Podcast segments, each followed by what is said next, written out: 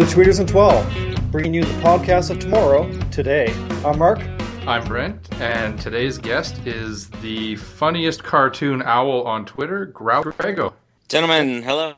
Thanks for having me. Thanks for talking to us. So, Greg, what's up with the uh, the owl? Is an owl a special animal to you, or Spirit animal. Yeah.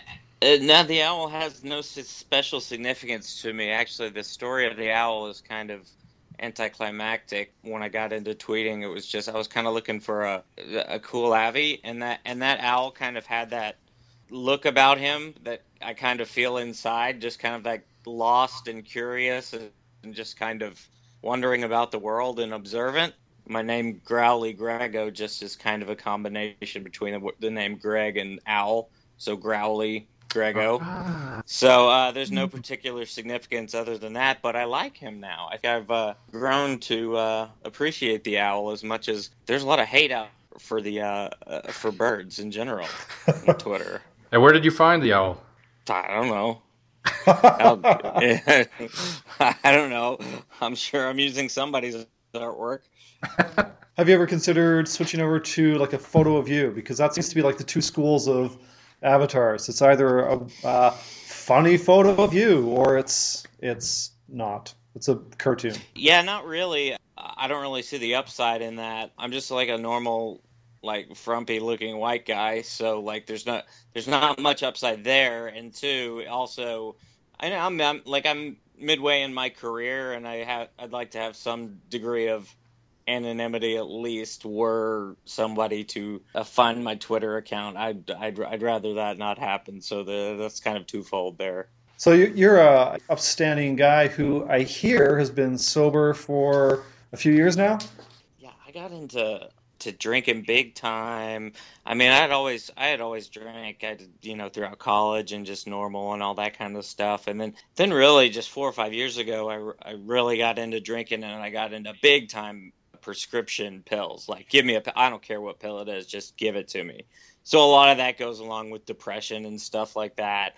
And so um yeah, you know, so a couple a, a couple of years ago, it was just something had to be done, or I was gonna I was gonna be in jail or die or whatever. So got sober, and you know, and it's not something that I like to necessarily like preach about, but it's interesting because I like I opened my Twitter account after I had been sober. I can't imagine what my tweets would have like would have been like had I not been sober. But it's amazing how many people are out there in kind of our Twitter community. It's such a very private thing for some people and such a very kind of taboo thing that people don't want to admit that what that once you get it out there there I mean people are sometimes not afraid to reach out to you. It's, it's so much more common than you'd think. I mean, at Twitter, especially joke like uh, our corner of Twitter kind of lends itself, I think, to that introverted, kind of depressive, you know, type of personality that maybe has a, a penchant for I don't know substance abuse. I think there's a genetic component, so I don't I don't mind talking about it whatsoever. What was your drink of choice back in the day? Alcohol wasn't really my um, my drug of choice. It's all kind of lumped in there. So when you quit these substances of abuse, you kind of quit them all. You, you need to at least. And so, you know, I, I was a, a beer drinker and a wine drinker, but my drug of choice was prescription painkillers. Like I mean, I, I like an oxy those. oxycontin Yeah, kind of thing, or Yeah, yeah, absolutely, Good stuff. absolutely, and that that can get a, out of control so quickly. So yeah, no, that was my that was my uh, preferred route. this, this is unrelated. But This is but- unrelated to your early childhood uh, incident with the bottle of uh, chewable Tylenol, right? That wasn't like an early. Isn't that yeah? Isn't it isn't that funny? Because I didn't really realize that until after after I got out of uh, rehab for you know a thirty day program. I didn't realize it till after I got out of there.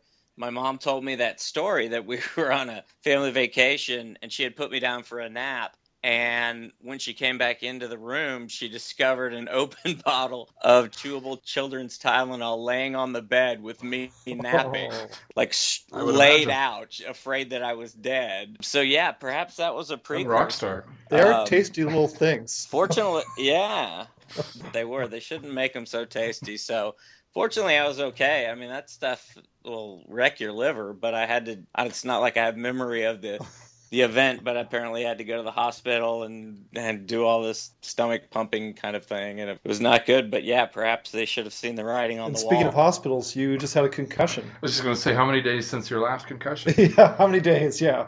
You have a little sign on the wall that says like Yes. three days since last concussion or concussion free for three days. yeah, so um, thanks for let, having me on my podcast. What what are your names again?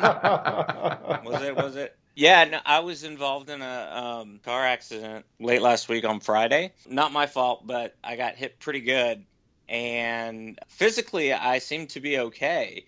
Then throughout the weekend and, and the beginning of this week, it was like I, I, I have no recollection of really any com- like very many conversations at all. I could I could be talking to you guys right now and just not remember what you said five minutes ago to me and it's just the most bizarre feeling for anybody that's had a concussion. That was that was certainly my first one. I mean and you just forget everything because i feel like i'm i'm okay. I, I can speak but i'm i might have absolutely no no idea what i said. So for instance i'm a i'm a big dallas cowboys fan. I watched that whole game on sunday and i don't remember a single bit of it and usually that that can be contributed to you know a substance but unfortunately in my case not so much.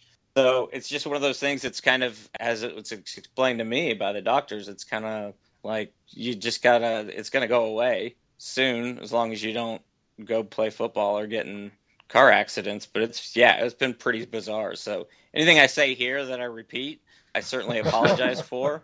Anything that's not funny enough, witty enough, smart enough, I'm gonna go ahead and blame on the on the uh, concussion. Good to have in your back So- pocket. Oh, there we go. So that sound means it's time for Brent to ask you some rapid fire Twitter questions. Brent, take it away. I won't uh, be so rapid fire. I'll try to keep it manageable. What uh, What's your proudest Twitter moment, Greg? Proudest Twitter moment. I think it was the day I stopped really caring how many followers I had. Honestly, you know, it was really. I mean, part of that's really cool to to gain followers, but really the day that you just start writing jokes for the pure pleasure of it, and you realize that you've got this group of friends that that you enjoy, you know, hanging out with and talking with. So I don't know if I have a proudest moment. I don't have a a, a single joke or whatever. I mean, I like the other day I I hit I think I hit 20k like Oh, yesterday congrats. or the day before that, and that's oh, but thank you, that's fine, and it feels good, but it's not a moment of pride. I I, I mean I, I I love the fact that that I found this corner of Twitter and that it exists and that there's so many funny people out there that so i mean it's just so, it's so much fun to do so i don't know i mean it's not a proud kind of a thing i just i try not to be an asshole to people i try to stay positive I try to stay out of twitter bickering because i don't see any point of that but you know you can ignore what you want to ignore that's the beauty of this digital Agreed. device That being said, do you who's your biggest or neatest follower, or do you pay attention to that stuff? Yeah, sure. I, I mean, I always pay uh, pay attention to, to who's following. So my biggest, uh, my neatest follower is Erika Christensen, and she plays. Uh, I think her name is. I think she plays the Julia on Parenthood, and the reason it's it's so special for me is because my wife is in love with that show, and so so basically I just get to wave it around in her face and and kind of show how famous I am, and that Erika Christensen follows me, and so uh, I guess that's the most the proudest one. And then there's there's a, a girl from Ga- uh, Game of Thrones, uh, Melisandre, that follows me as well, which is it's cool, you know, when you see the the, the check mark beside the name, and it's a I won't lie, it's it's kind That's of pretty, neat. that's pretty cool. So who does that uh, who does that one play on the Game of Thrones? Melisandre, like the redheaded, Oh, the uh, the yeah, witch, the, red, the whatever she redheaded girl. She's she's yeah. Most of the stuff she does is Dutch. She's Dutch, I guess, and so a large majority of her tweets are in Dutch. But I don't know how she, she follows. She follows a few people kind of in our corner, uh, and I don't know how she found us, but It is cool. it's pretty cool. And I think Erika Christensen, Erika Christensen fan of the show. follows Carrillo too, if I remember correctly. oh yeah. Oh well, I'm, So- I'm not to take oh, away- Daniel. Oh shit! Never, I never mind. After I said it out loud, I realized that I was pissing all over your. God Pri- damn Sorry it. about that. Shouldn't even bring. Yeah, we all do. Hate that guy. So, who's your favorite tweeter then? Favorite tweeter is uh, Jason Miller, Jason's Longwall awesome. twenty That's six. I think, yeah, I think kind of right when I started. I don't even know how I got kind of got into Twitter, or discovered that Twitter was a place where people wrote jokes, but he was one of the first first that I found that really just made me laugh on a consistent basis and continues to do so. So if you're not following Jason Miller at Longwall at Longwall 26, do so immediately. He's hysterical. He fucking hates birds too, which is the irony of the of the situation. Because I'm an owl, but he He's is very funny. And finally, give us one underrated tweeter that everybody should be following. I don't understand why at Pharmashon doesn't have way more followers than he has right now. That's uh, Pharmashon, P H A R M A S E A him. Pharmashon. Dude is so quality. Uh, everything he puts out is hysterical. He's unique. I mean, he does all kinds of different stuff. Likable as hell. So that he, he should have way more tweeters than I should than I. I don't know. Let's say you should both be up there. Yeah, let's all Yeah. try to get along. That's fine. And I'll stay at the bottom. Uh, that's it for me. Thanks again, Greg. This has been Tweeters in 12. I'm Mark, All right. I am Brent. and we'll see you next time.